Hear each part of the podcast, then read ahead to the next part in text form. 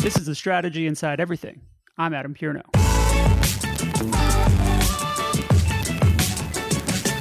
All right, welcome back to another episode of The Strategy Inside Everything. We are, this episode has been interrupted more times. I think we've been trying to plan this for maybe 3 years, right, Amy?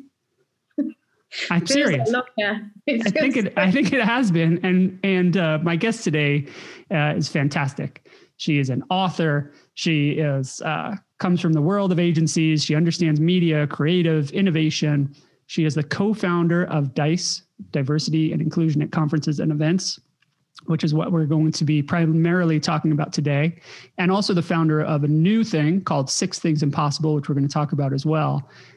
Before you introduce yourself, I do want to give the background that not only have we been interrupted by scheduling and crazy things happening in the world and the universe, but also my son Zoom bombing us. I can hear my dog barking, and I'm just soldiering through today. I mean, we're gonna. This is the day. This conversation is happening.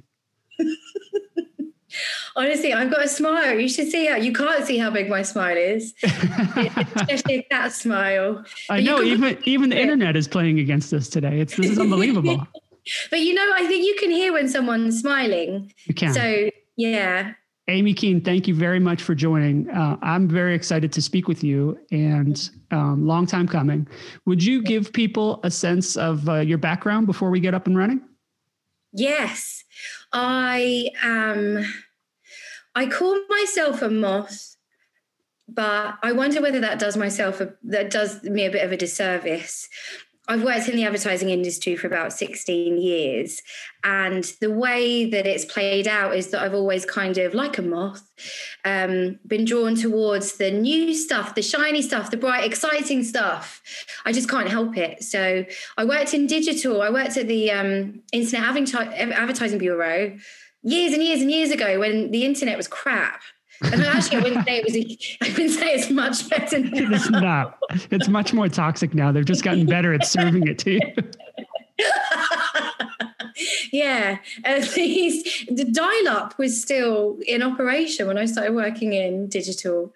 But then over the years, I've kind of always worked in the new-ish thing. So I moved into social media when that was emerging, and MySpace was that lovely, wholesome platform that everybody loved. And then I moved into innovation. I have been head of strategy for Mindshare in APAC. I did that for a number of years. Most recently, I was global head of strategic innovation for Starcom. So I'm kind of a moth with substance, because what I really like to do is I love entering new spaces, but I also like to make sure that shit's done well. What is it about new spaces that attracts you? You said you're like a moth, but I know enough about you, Amy, to know that you're not just flitting from thing to thing. What is it about new spaces that pulls you in? I am just, I'm in constant need of exhilaration and stimulation, and I'm just relentlessly curious. And so like learning new stuff, trying new things. I love most people. This is what you learn when you're a head of innovation in an agency, is that most people hate risk with a passion. They'll avoid it at all costs, but for some reason, I don't know why, I absolutely love it, because I don't mind making mistakes, because I'm kind of sure that whatever happens, I'll probably be able to fix it. So I love the thrill of the unknown. Is that part of what you're trying to do when you enter a new space? Are you trying to understand it, to diagnose potential risk so that you can create solutions for avoiding that risk or meeting that risk and fixing the problems that you anticipate? Yeah. It's like I swear to God, it's like you've crawled into my brain. Pulled out thoughts. And I think that comes, that's absolutely it. I think it comes from having worked at a trade body right at the beginning of my career, when the internet was emerging and it was an utter wild west, but just from a regulatory perspective, you kind of learn how important integrity is in all of these different mediums.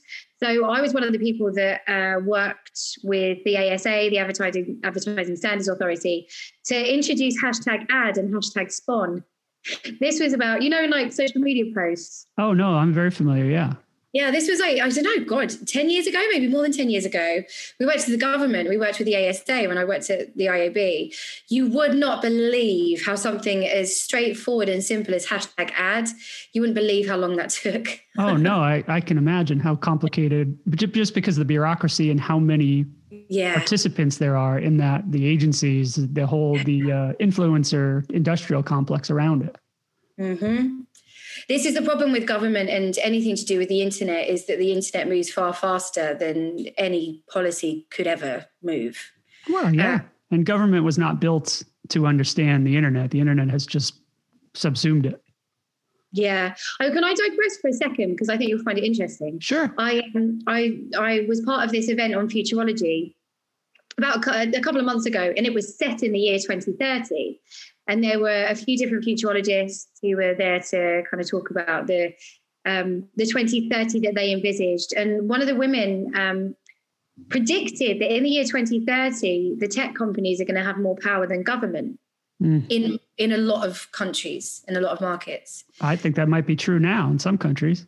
Yeah. Which ones? The one I'm in. I think. Yeah. Don't you think? I mean, in some ways, it's clear that they do. Yeah. Yeah. I reckon, although I wonder whether there is going to be a bit of a backlash over the next few years. Who knows? That's the question. Yeah. That's the question. The genie might be out of the bottle at this point. Yeah. But that sounds like the kind of challenge you try to take on. You'll see something where it looks like maybe it can't be fixed, or it just needs to be fixed, and nobody's willing to roll up their sleeves. And it sounds like that's the kind of problem you try to tackle. Well, you know what's next on my list? And I've written about it a little bit, but no one's taking me seriously, which pisses me off. What's that? I want to create a social media license. So in the way that you need, well, in your country, where are you? I'm in the U.S. Where specifically? I'm in Phoenix, Arizona. Oh, right. Okay. So in the way that you need a license to drive a car in your country, you need a license to own a gun. And you used to, like in the UK, you used to need a license to own a dog. Yeah, you have a dog license here. Oh, do you? Yeah, the dog has to be licensed, not the person, but yes. Really? Yeah. What do they have to test? They have to be able to bark. You know, it's crazy. No. Me loving. There is a dog license, but I don't know. I don't think there is a test. I'm just imagining a dog getting really stressed. Studying. That's good. Anyway, so I think in the same way that you need to own a license to do various things, I think people should have to earn a license to use social media. Just as regular users, you mean, or as practitioners to no. content? Just as regular users. I think there should be like some kind of basic test that you take that tests your, you know, anger management and psychological responses and, you know, the effect that different content has on you. I know it sounds preposterous. It does sound not preposterous, but it just sounds so big of something to climb that I wouldn't even know where to start. Yeah. But the reality is like children are mentally very damaged by various different social platforms. Yes. I'm sure you could prove, I mean, social media kills on occasion. I think there's proof of it. Yeah, it would be the only way that I can think of doing it at the moment. Like I'm just thinking about the UK is that you'd partner with the telecommunications providers. So wherever you had a telecoms company providing access to the internet, and if you were using certain social sites, that's where you'd get your license via them, and they wouldn't allow you access to those sites unless you had a license, is what I'm thinking at the moment. That's really interesting to think about. Yeah. And I know you're not afraid of big challenges because you co-founded DICE. I want to learn more about, talk to me about what triggered you starting that. What was it that finally made you say, I mean, it's a problem, I think, underrepresentation at events and conferences is something pretty clear for a long time, but what finally made you say, okay, I'm going to start an organization to address this? Yeah, I'm going to tell you a little story that I don't think I've ever mentioned, like I've never written about it or anything. About 10 years ago, I was giving the keynote speech at, it was like an entertainment conference in London. It was in the BAFTA building, so quite a grandiose building. And I turned up kind of all nervous, ready to give my keynote. And I went up to this guy who it turned out was the chair of the organisation that was running the event. And he was like, hello. And I was like, hi, I'm presenting today. And he was like, oh, are you? What are you doing? And I was like, oh, I'm actually giving the keynote. And he was like, oh, clever girl. Oh. I was like, you fucking prick. Yeah. So his assumption was like, oh, this is a woman. She must not be the person that I'm expecting who has the name Amy, which is the same as the name on the poster that's outside of this hall. I don't think he'd even looked at the poster, you know. Yeah. But what it made me realize was that women in events, in a lot of different industries, for a long time were an anomaly. You know, you'd have a token woman on the panel, and over the years, the amount of times I've been wheeled out to talk about stuff that I know very little about, just to boost the female numbers, because I rarely say no. So I've always kind of been this token woman at events. Obviously, it's got better over the years, and there's some incredible female thought leaders, particularly in our space, that blow me away.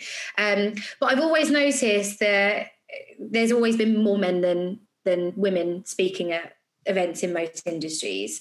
And then over the last few years, it's become more and more frustrating when you see these lineups of all white, all male, all middle class speakers. It started to really piss me off, and for a short while I'd kind of call it out, and you know, that's fun for a while because everyone gets behind you and they're like, something must be done in the way that happens in social media, you know. Right. People are it's easy to like something on exactly. Twitter, and then nothing happens. That started to get really boring and frustrating for me. So I teamed up with a few peers, a couple of journalists and some people in the ad industry to try and put an end to this kind of wannel, all white, all male panel. Yeah. And do you want to know how we did it? I would love to know how you did it. Sorry. Well, because I attend a lot of events. I speak at events. I've been on these panels where I look across and I'm like, ugh. This again, like I started saying no or recommending people because is this interesting to an audience to see three of the same of us in these chairs with the same shoes and the same haircut? Like, is this helpful? So how did you start? One of the guys that I teamed up with is a guy called Faisal, and he works in the innovation space, and he works in healthcare, so advertising and innovation in the pharmaceutical industry. And he gave us this really interesting parallel. So one really interesting thing, one of his friends created this kind of initiative because he noticed that in events in the pharmaceutical industry, there was always one main demographic that was never, ever included, was never asked on stage. Their thoughts were never taken into account in any of the content. And that was patients. Oh, that's interesting. I know. So there's various reasons why you'd have to pay for them to get there, and they're not always as proficient at public speaking, et cetera. But what this guy did was create a charter called Patients Included that set out all the different ways that you could include patients and the thoughts of patients, and even get them speaking on stage, to make it really easy for conference organisers in the pharmaceutical industry to do so. And it worked. It bloody worked. So he created this thing. He just went up on a website. People read it. And the more people started to do it, the more other events organisers who didn't do it felt embarrassed. And so it was kind of, I guess it's a behavioural economics process. I don't know which one it would be. But everyone started to behave in that positive way. That's so smart and so simple, really, the solution. It's much more pointed and deliberate than you think when you hear a problem like that. It's like, where do we start? Well, here's a good way. Let's just create a charter that's going to guide us and get people to opt in. So everyone that's not opted in will look like they are against it. Mm-hmm. And you know what? I actually sometimes think it's really impressive that this guy just did it on his own. Sometimes it's really powerful when someone just gets on and does something. Yeah. Without fucking stakeholdering it to death. Do you know what I mean? People are like, God, everyone's got an opinion and you don't even. Anyway. No, but somebody just needs to take the first action that pushes things forward. Absolutely. And so we decided to try and mimic it, actually, because it had been so effective. So we created our own charter that set out how you could make a modern conference feel diverse and inclusive. And what we decided to do, so D&I is obviously a very, very emotional subject, and rightly so.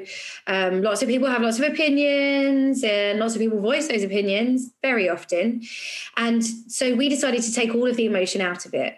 And so what we chose to do was base this charter on the UK 2010 Equality Act, because within it, there's 9 protected characteristics that it's against the law to actively discriminate against. So you have race, gender, age, disability, religion, sexuality, and so on. Some are more relevant than others when it comes to events.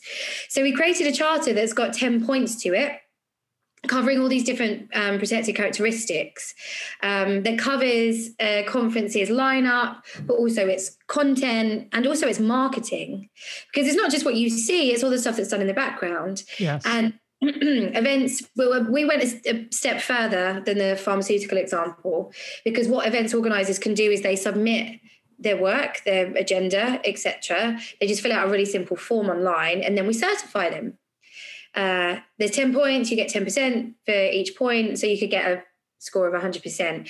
We decided to make it really, really, really easy. And if you get over 40%, you pass. Yeah, so at least there's a push in the right direction, and you make it a low bar that doesn't feel onerous, so people aren't intimidated to try.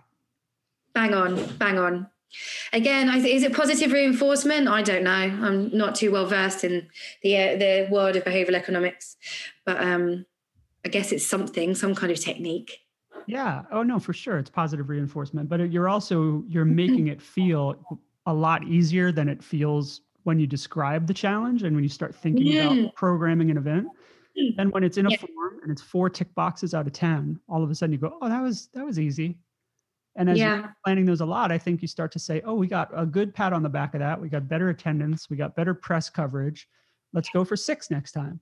Yeah. That's bang on. That's exactly, what's really interesting. We've had a good few people get 100%, which is just so remarkable.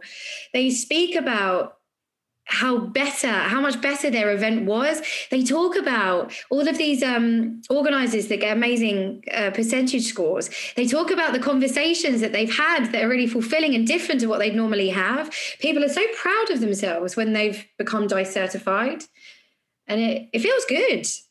And how is the feedback loop? So you've gotten some participation, and then how has it spread then to other conferences and organizers? Have they shared this idea across? So you created it and kind of plugged it into the conferences you knew about, but are you seeing that as they have these positive results, they're sharing it with more and more organizers? Is it spreading that way now horizontally? Yes, it is. Yeah. So when people get DICE certified, when organizations get DICE certified, they talk about it a lot. Wonderful bragging rights that you've done things the right way, particularly in the year 2020. It was interesting. We created DICE before all of this stuff happened this summer that put equality and equity more on people's radar. I mean, so much overdue, but people had already started to look at this kind of thing at the beginning of this year. People talk about it a lot when they've been certified, but also, and this is where I've received a lot of criticism, but fuck it. I do, if I still see all male panels, I do call it out on the likes of LinkedIn and Twitter, and I do make a really big deal out of it.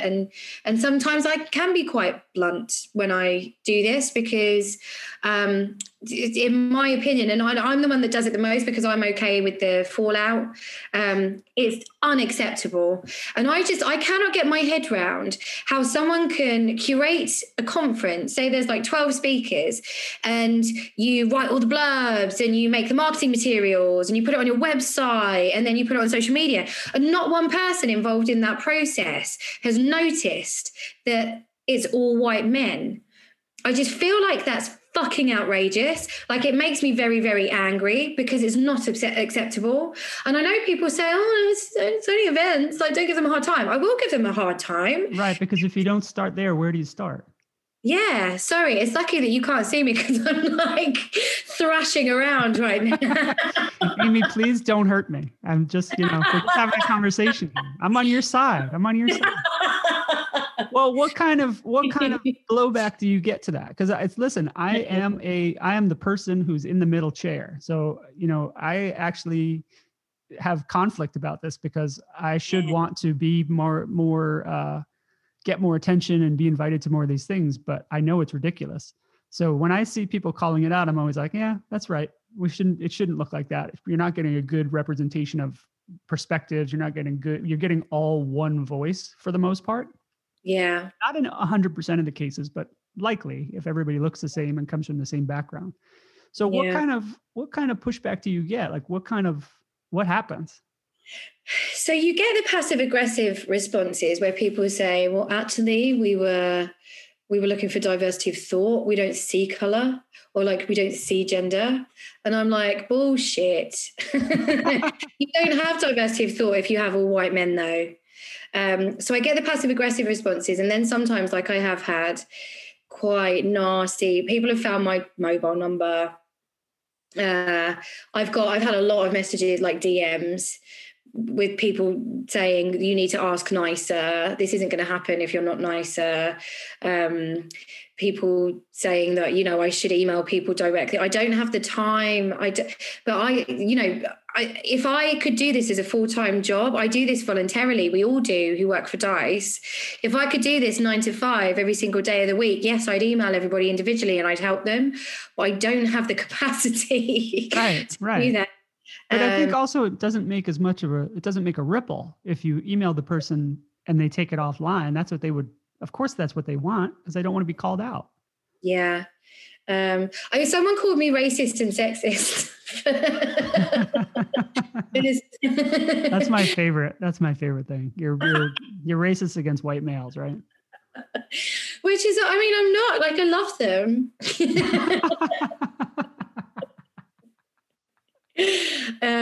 You just don't want to hear from an entire day of panels full of them. Exactly. I mean, imagine like a whole conference full of me. Like, I wouldn't want that either. I don't know. Right now, I'm feeling like it would be pretty goddamn amusing, but maybe they too would be a lot. Oh God! In the morning, when you're like, oh please, is there something wrong with her? Why is she? She's still going. They're all going. It's unbelievable. Who unleashed this on us? But now we have volunteers, by the way. And how big of a group is it now? So you co-founded it with a handful of people, but now it's grown both in terms of volunteers and in terms of reach. How many people are participating now? About 50. Holy moly. And are they all volunteering in the same way, or do you have divided functions? We've got divided functions. So we've got education, certification. You can tell I'm a strategist. Yeah. 3 pillars. Education, certification, and strategic partnerships. People need to know about this stuff. So we've got volunteers on the ground, literally just sharing the link, just like sending it out in newsletters or whatever. We get such a volume of events now applying for certification. So we've got like a whole team. And that's is just for individual events, or can an organization achieve certification as well? It's organizations have come to us and asked, but there can be, particularly with events companies, there can be a real inconsistency from one event to the next. One thing I noticed, I don't know whether you noticed this, like over the summer when the Black Lives Matter movement attracted more attention, everyone was winning out their diversity conferences. Yes. And this is when they'd asked the black women and the black men to speak at the event. So obviously they would have got 100%. But, fast forward 3 weeks later and they're doing an event on the future of TV and it's 99% white. Right. So there's a huge amount of inconsistency. So I don't know that I trust any events companies yet to have that kind of long-term badge. Well, I guess, so you want incremental progress because it's better than no progress, but it's not enough. Mm.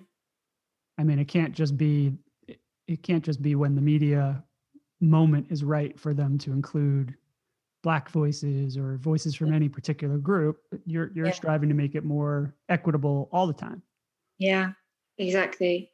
I hope to God, you know what we like in this industry, how we treat everything like a trend. Like I heard a lot of people over the years describe feminism as a trend, you know, this new feminist trend. And I hope people haven't treated it, the racial equality in the same way. What would you do to help reframe it so that it's not people aren't considering it a trend? I think you're right that especially over the summer, you saw every brand making their Instagram avatar black. You know, they blacked out for a day. It was like, great, you solved it. And they felt like they deserved a pat on the back for that. But you're right. If it's treated like a trend, then we start looking for the end of the trend and go back to whatever the next thing is. So how I'm wondering if you've thought about how might you communicate about it as a way that people know this is a real permanent change that we're trying to make, or that is happening with you or without you. Yeah, I think the only way, from an organizational perspective, the only way that you can make sure that it's not treated as a trend is to link it to long-term measures or long-term KPIs. That's the only way that you can ensure that people are thinking about it all the time. When you link it to someone's own reputation or someone's own success, that's what, unfortunately, in the world that we live in, I was going to say the world that we now live in, but it's always been the same. Humans don't change that much. They care about themselves. They care about their reputation. They care about their own profitability. So if you link promoting a more equal society to someone's KPIs, for example, you know, one example in an organization could be you link diverse recruitment to someone's bonus, or you get 360-degree behavioral feedback from people, you know, when it comes to appraisal time, based on how they approach the subject of equality and equity. I think if you don't do that, if you don't kind of align it with long-term measurements, then people won't think of it in a long-term way. Have you started doing, so I know every conference you go to, they give you a feedback card and they want feedback on individual speakers, and then they email you 50 times after the event to find out how it was. Have you done any longitudinal work to show that pre-DICE and post-DICE, the results are better? Or have you created surveys that can be integrated from DICE into an event organizer so that they can ask questions and get feedback on the results of their efforts in diversity and inclusion? That's such a good idea. No, we haven't. That's a really, really good idea. Oh, we should do that. Yeah. No, we should do that. I think it's a way to, because they'll keep those measures, you know, any reoccurring event or any group that puts on a lot of events, they already have that, and they really do rely on that data. Absolutely. There's, there's a phrase that I'm trying to make a thing. I'm thinking if I turn it into a jingle, it might happen. Oh no, even worse. Just say it, and then we'll see if we want to sing it. Let's riff right now. Yeah. Think DICE from day one. Ah, that's a good saying. I don't think it needs a jingle. Think DICE from day one. No, I can't do it. So we get a lot of events companies coming to us 2 weeks before their event, and they're not quite DICE certified, and generally they want my help to find a broader bunch of speakers to make their lineup diverse. And it's just like, why are you doing this now? Why now? Once those people come to you, let's say in August they came to you and they needed your help to bail them out and to they want to get a 40. So they come to you and they ask for 3 speakers that you point them to. Yeah. When they come back in October, do they go right to the form and fill it out, or are they repeat offenders where they keep coming back at the last minute and looking for a bailout? Repeat offenders. And it's kind of got to this stage where I give people a lot of favors because I want the job to be done well. So I get people just coming directly to me now.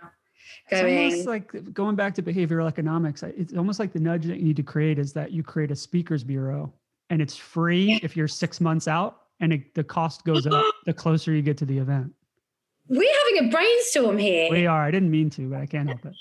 I'm loving this. Yeah, so think DICE from day one. There's a, this is brilliant. Yeah, register with us on the day you're kicking off planning. And it's all the speakers in here are, you pay no fee to us. You pay the speakers, but there's no fee to DICE.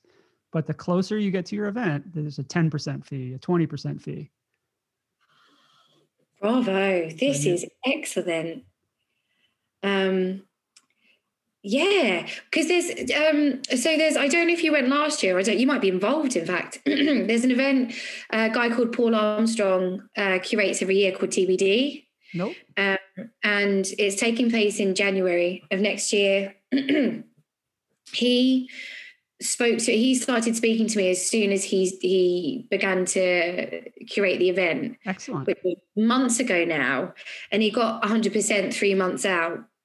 And you should look at the lineup. Like, it's just, it's so rich. It's incredible. And it obviously was hard work. And he did it the right way, though. He started at the beginning with a vision for what he wanted the event to be like. Yeah. He's got Elon Musk's mum. I can't say if that, I'm sure she's lovely, but I can't say for sure if that's good or bad. I've never read any of her writing, or I don't know. What is her expertise? I don't know. But I know that she's famous in her own right. Yeah. His whole family is. Yeah. Yeah, it's incredible. Mm. That's interesting. Well, tell me about Six Things Impossible, because I know now I've learned that you want to take on these big challenges. So I'm not surprised to see the word impossible in there, but I know you've mentioned the 6 threads, and I'm assuming diversity inclusion is one of those threads. Yes, absolutely. So, you know, I've wanted to have my own company, run my own company for many, many years. But I've never been brave enough, which is, you know, I guess, like, you know, when you know it's the right time, you know it's the right time. Yeah. And I always kind of knew the sort of organization that I wanted to create, which was just totally focused on batshit crazy, brilliant, useful creation. Yeah. Do you know what I mean? Just like creating brilliant stuff with as little ego as possible. That's the dream. There's an amazing quote in Alice in Wonderland where the Red Queen says to Alice, I like to believe as many as 6 impossible things before breakfast. And I've always loved that quote because, I mean, Alice in Wonderland in the main is about kind of madness and being yourself. And I just like that quote because it's about being open-minded and just trying to, you know, do the impossible and all that jazz. And it's about letting your brain go there. Yes, yes. It's harder and harder to get people to open their minds that way. Everyone has this filter, don't they? Do you have the filter? Sure, of course I do. Stop! Yes. But you know, from time to time, the filter kind of loses power a little bit and something gets in there, and then I write a novel or do something stupid. But we've already riffed so much in this. Well, I think the filter's down today, but we're not. It doesn't. You framed it so that it didn't feel impossible. So then there's practical problems to be addressed. You know what I mean? Yeah. Yeah. That's the work. That sounds like what the work you're doing is. You're reframing the impossible things so that it's like, oh, okay, well then it's just these 3 small problems. Here's an idea to fix it. 100%. So there's various things across the industry where I think, we have become too filtered. The way that we talk about people is shit. Yeah. The way that we talk about culture and trends is utterly fictional. People often say that a cultural trend is just a thing that happened once. There's an assumption that people change constantly. They don't. Also, you know, having worked in innovation for so many years, creativity and innovation, I think, and I'm sure lots of people would agree, there's been far too much of a focus on creating stuff that wins awards rather than just, you know, is a good campaign that people like. So there's all these different things, these areas that I want to kind of work in and lead by example without being too arrogant. But diversity is one of those things. Just pure invention is one of those things. You know, I love collaborating with people. I love it. Like, I really don't like working on my own. And so any collaboration that comes up, I'm all over. I love it. That's kind of hard for someone with a strategy background, because a lot of times you end up at the work ends up being you with a PowerPoint. Yes. So was that throughout your career? Was that always, were you always pushing against that? Or did you just always put yourself in situations where you were collaborating? I just love, I'm a really atypical strategist, I think. I've done lots of strategy roles and obviously head of strategy for Mindshare in Asia. I'm not a normal strategist, and I don't. Lots of strategists like to get carried away with their own thoughts, and they always want to be the most intelligent person in the room. Yeah. I don't want to be the most intelligent person in the room. I want the room to be intelligent. Yeah, right. Rising tide raises all boats. Yeah. So wait, so tell me, how does collaboration then manifest with Six Things Impossible? Did you structure the organization, or as you're building it, have you thought about how to make it more able to find those opportunities and collaborate? Or is it just your personality and it's your company and that's how it's going to be? I think there's a massive role for a group of people to sit in between agencies and media owners. Mm-hmm. From my experience, I've worked in media agencies for a very, very, very long time. And I think the relationship between the two is often praised, and it's the projects that happen too fast. And there's some creativity has been lost in partnerships, like media partnerships, creative partnerships. And what I'm planning to focus on in 2021 is being that person who can help agencies and media owners come up with, better, more unique ideas. Oh, I think there's such a need for that. That's great. I hope so. Because otherwise it gets conveyed in a deck where here's our channels, here's what's available. And it's kind of like reading a catalog. Oh, I'll take 2 of these, 10 of those, 1 of these, versus communicating and figuring out, okay, how do we bend this one to do more of what we want? Or within this framework, how can we make it work harder? Yeah, absolutely. Oh, that's interesting. I'd love to see how you're moving that forward. Let's collab. Let's do it. But that means we have to speak again before the next 3 years. So hopefully we'll be able to arrange that. As long as your son is on the call. Yeah he'll pop on. We both made this weird. I think it was my inappropriate joke, which please don't please do not repeat it. Hey, I'm glad that we stuck it out and we did make this work though, because it's been wonderful talking to you. You too. Thank you very much. Where can people find you online, Amy? Oh, well, I tell you what, I am smashing LinkedIn right now. If you want to hop on over to there. I don't know whether you heard in the news, but it was on CNN this morning. Yes, Amy has been named one of the top voices in marketing, and I think it's like top 10. Something. Yeah, I'm number 7, which is the number that everybody likes, isn't it? I think they send out 200 notifications that everybody's number 7, just so it feels more plausible. So I'm on LinkedIn sharing some delicious thought leadership. But amycharlottekean.co.uk is my internet space. Absolutely. I will link to both of those places, because I think I don't think we were actually connected on LinkedIn, but we will be soon. Oof. Prepare yourself. I don't think I'm ready for this much thought leadership. I didn't my thoughts will were you just ever? Yeah, they were just running wild like sheep out in the field, and you're sending them where they need to go. So thank you. Well, it has been great finally talking to you. Thank you for making time. Thank you. All right.